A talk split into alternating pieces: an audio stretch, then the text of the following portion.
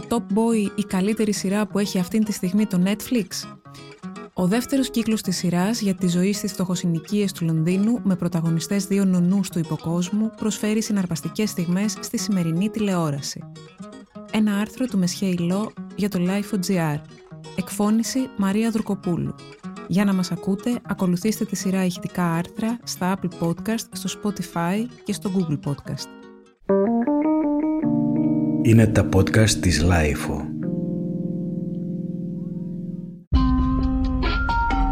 I know London. People pay a lot of money to get high. Dark, white, weed, all of that. Do you get me? Came from the mud in the trenches, running and hopping the fences, fresh out the pen like a sentence. Hustled and In Jamaica, how about this connect? your attention. Guide the brother you're friends with. If we do this, we're back on top. What you saying? Όταν το Top Boy προβλήθηκε για τέσσερις συνεχόμενες νύχτες στο βρετανικό Channel 4 το 2011 με πρωταγωνιστές δύο πολύ γνωστούς ράπερ, τον Asher D, Ashley Walters και τον Kano, Kane Robinson, προκάλεσε μεγάλο σαματά γιατί παρουσίαζε με εντελώς ρεαλιστικό τρόπο την άγρια καθημερινότητα δύο μαύρων εμπόρων ναρκωτικών στο φανταστικό συγκρότημα κατοικιών Summer House και στους δρόμους του λονδρέζικου Hackney. Οι υποβαθμισμένες γειτονιές του Λονδίνου και οι σκληρές συνθήκες που έχουν να αντιμετωπίσουν τα παιδιά που μεγαλώνουν σε τέτοιο περιβάλλον, η εκμετάλλευση, η παραμέληση αλλά και η παρανομία στην οποία εύκολα μπορούν να οδηγηθούν, έκανε τη σειρά τόσο δημοφιλή που δύο χρόνια αργότερα επέστρεψε με τέσσερα νέα επεισόδια. Το Top Boy ήταν μια σειρά χαρακτήρων. Του Top Boy Ντουσέν, που από το shithole του Summer House γίνεται ο βαρόνος ολόκληρης της περιοχής, κάτι σαν τον Δον Κορλεόνε του Χάκνεϊ και του αδελφικού του φίλου, του Σάλι, με τον οποίο διακινούν μεγάλη ποσότητα ναρκωτικών που έχουν γύρω τους ανθρώπους της διπλανής πόρτας, με τους οποίους το κοινό μπορούσε να ταυτιστεί και παρακολουθούσε με ενδιαφέρον την εξέλιξή τους. Όταν το Channel 4 αποφάσισε να μην τη συνεχίσει, όλοι αγωνιούσαν για το τι απέγινε ο Σάλι και ο Ντουσέν. Ο δεύτερος κύκλος του Channel 4 κλείνει αφήνοντας τους ήρωες μετέωρους, τον Ντουσέν να τον κυνηγούν για να τον σκοτώσουν οι Αλβανοί μαφιόζοι και τον Σάλι χωρίς συνεργάτες, με μόνη παρέα ένα κακοποιημένο νεαρό αγόρι που πήρε υπό την προστασία του. Το απότομο κλείσιμο της σειράς, χωρίς ουσιαστικό τέλος, προκάλεσε τις υπερβολικές αντιδράσεις των φαν της. Σε μια πρόσφατη συνέντευξή του, ο Κέιν Κάνο Ρόμπινσον, ο γκράι μουσικός που παίζει τον ρόλο του Σάλι, αναφέρει ότι όταν κάποια στιγμή συνάντησε τον Νόελ Γκάλαχερ, το πρώτο πράγμα που τον ρώτησε ήταν πότε θα επιστρέψει το Top Boy. Κάτι παρόμοιο αναφέρει και ο Ashley Walters. Αρκετές φορές ήταν ενοχλητικές οι αντιδράσεις των φαν, παρότι βρίσκω ωραίο το ότι κάποιοι άνθρωποι αγαπούσαν τόσο πολύ τη σειρά. Αισθανόμουν όμως ότι ήταν κάτι που με έπνιγε. Ήταν σαν να μην μπορείς να υπάρξεις πέρα από αυτόν τον χαρακτήρα. Συνεχώς υπήρχε κάποιος που με ρωτούσε πότε θα επανέλθει το Top Boy. Ακριβώς την ίδια απορία είχε και ο Αμερικανός μεγαστάρ Drake, επίσης οπαδός των δύο κύκλων του Top Boy, ο οποίος μετά από έξι χρόνια αναμονής και επειδή έβλεπε ότι η παραγωγή της σειράς δεν σκόπευαν να ετοιμάσουν νέο κύκλο, αποφάσισε να χρηματοδοτήσει τη συνέχεια. Μάλιστα, σκόπευε να πρωταγωνιστήσει ο ίδιος στα νέα επεισόδια, κάτι που θεωρήθηκε μεγάλο πρόβλημα από τον δημιουργό της σειράς, τον Ρόναν Μπένετ. Αν εμφανιζόταν ο Drake, θα προκαλούσε σύγχυση στο κοινό και όχι μόνο επειδή θα έστρεφε όλη την προσοχή πάνω του. Θα ήταν δύσκολο να διατηρηθεί η αυθεντικότητα της σειράς, λέει. Έτσι, τον πείσαμε να μην το κάνει. Το Top Boy επέστρεψε το 2019 στο Netflix ακόμα πιο βίαιο και με νέους χαρακτήρες, περιγράφοντας με ομό τρόπο όλη την αγριότητα του Inner City του Λονδίνου και μια νέα κατάσταση στη διακίνηση ναρκωτικών, τα οποία μέσω των County Lines μεταφέρονταν πλέον στις επαρχιακές πόλεις, κυρίως από παιδιά ή ευάλωτους ανθρώπους που γίνονταν υποχείρια των συμμοριών. Τον Ντουσέν και τον Σάλι πλαισιώνουν πρόσωπα όπως η Jack που παίζει η Jasmine Jobson και η Sally που παίζει η rapper Little Sims σε έναν καταπληκτικό ρόλο, ενώ την παράσταση στον τρίτο κύκλο ή πρώτο για το Netflix κλέβει ο Jamie, ο Michael Ward δηλαδή, ένας νεαρός γκάνγκστερ που έχει πάρει τη θέση των δύο βετεράνων όσο αυτοί λείπουν από τους δρόμους του Λονδίνου. Ο τρίτος κύκλος κλείνει με αιματοκύλισμα και τον Τζέιμι να μπαίνει στη φυλακή, ενώ ο Ντουσέν και ο Σάλι ξεπερνούν κάθε ηθικό κανόνα για να παραμείνουν στην κορυφή.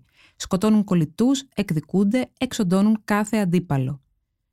Ο νέος τέταρτος κύκλος και ο καλύτερος μέχρι στιγμής είναι πέρα από κάθε προσδοκία. Μπορεί να καθυστέρησε λόγω της πανδημίας, αλλά είναι ο πιο συναρπαστικός και καλοδουλεμένος από κάθε άποψη. It's just mad that we're here again, isn't it? I got a link to Spain and Morocco. About to come true with a big bit. More money than you ever seen in your life. Do you want to be a part of it or what?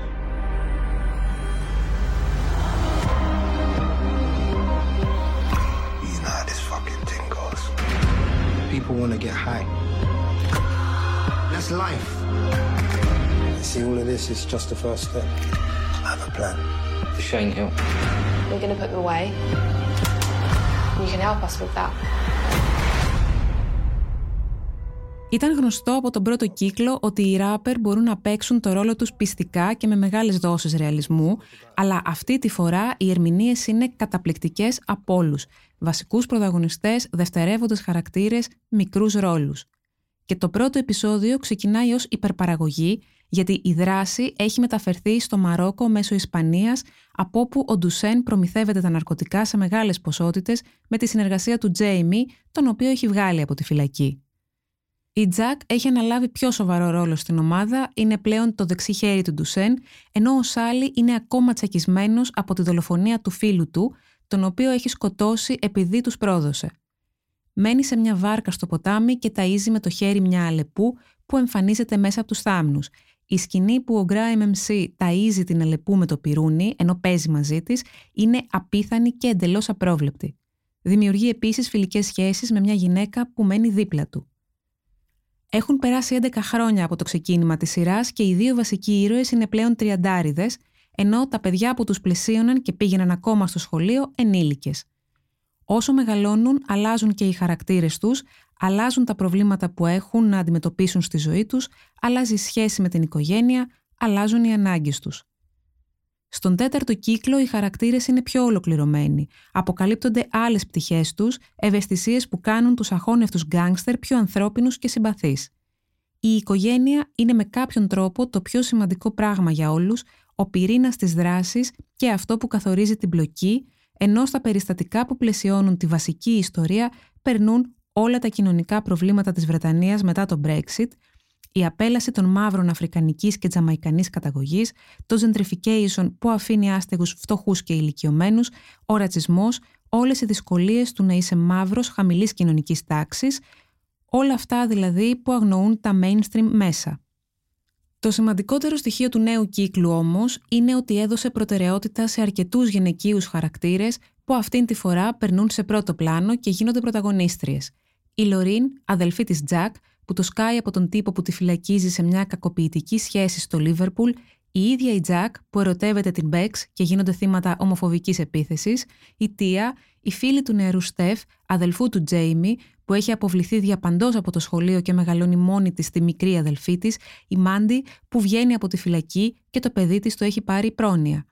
Δεν είναι απλώς αδελφές, φίλες, μητέρες, έχουν δικές τους επιχειρήσεις και δουλεύουν με γυναίκες, όπως η Σέλη που έχει ανοίξει πλέον σαλόνι ομορφιάς.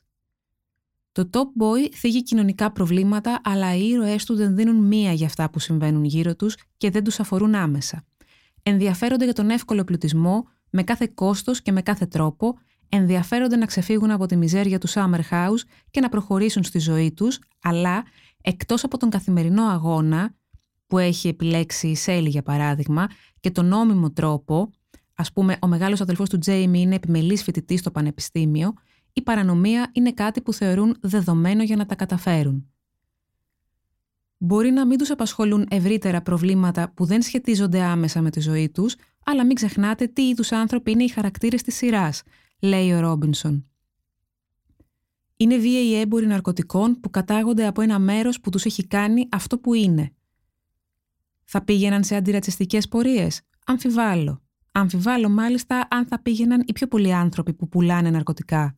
Στο νέο κύκλο, το ζευγάρι που εμφανιζόταν εθισμένο στα ναρκωτικά, παρακαλώντας για μια δόση στους δρόμους, εμφανίζονται πλέον ως αστυνομικοί που προσπαθούν να στριμώξουν τον Ντουσέν και να αποκαλύψουν τη δράση του, αν και η παρουσία της αστυνομίας είναι ελάχιστη στη σειρά.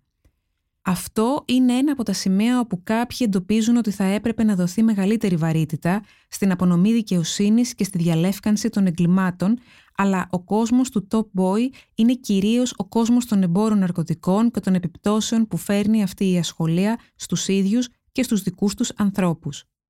Γιατί αυτός ο κύκλος αρέσει σε όλους; Επειδή δεν δείχνει ωρεοποιημένο τον τρόπο ζωής των εγκληματιών, επειδή δείχνει αλήθειες και προσωπικά δράματα με τρόπο ντοκιμαντερίστικο, επειδή έχει εξαιρετική κινηματογραφία με κοντινά πλάνα που εχμαλωτίζουν κάθε συνέστημα, κάθε έκφραση των προσώπων, επειδή το σενάριο εξελίσσεται σε μια εις βάθος ανάλυση των ηρώων, επειδή έχει συνεχείς ανατροπές και σοκαριστικά στιγμιότυπα, επειδή το φινάλε του τελευταίου επεισοδίου σε τσακίζει και δημιουργεί ακόμα μεγαλύτερη αγωνία από ότι το τέλος του 2013.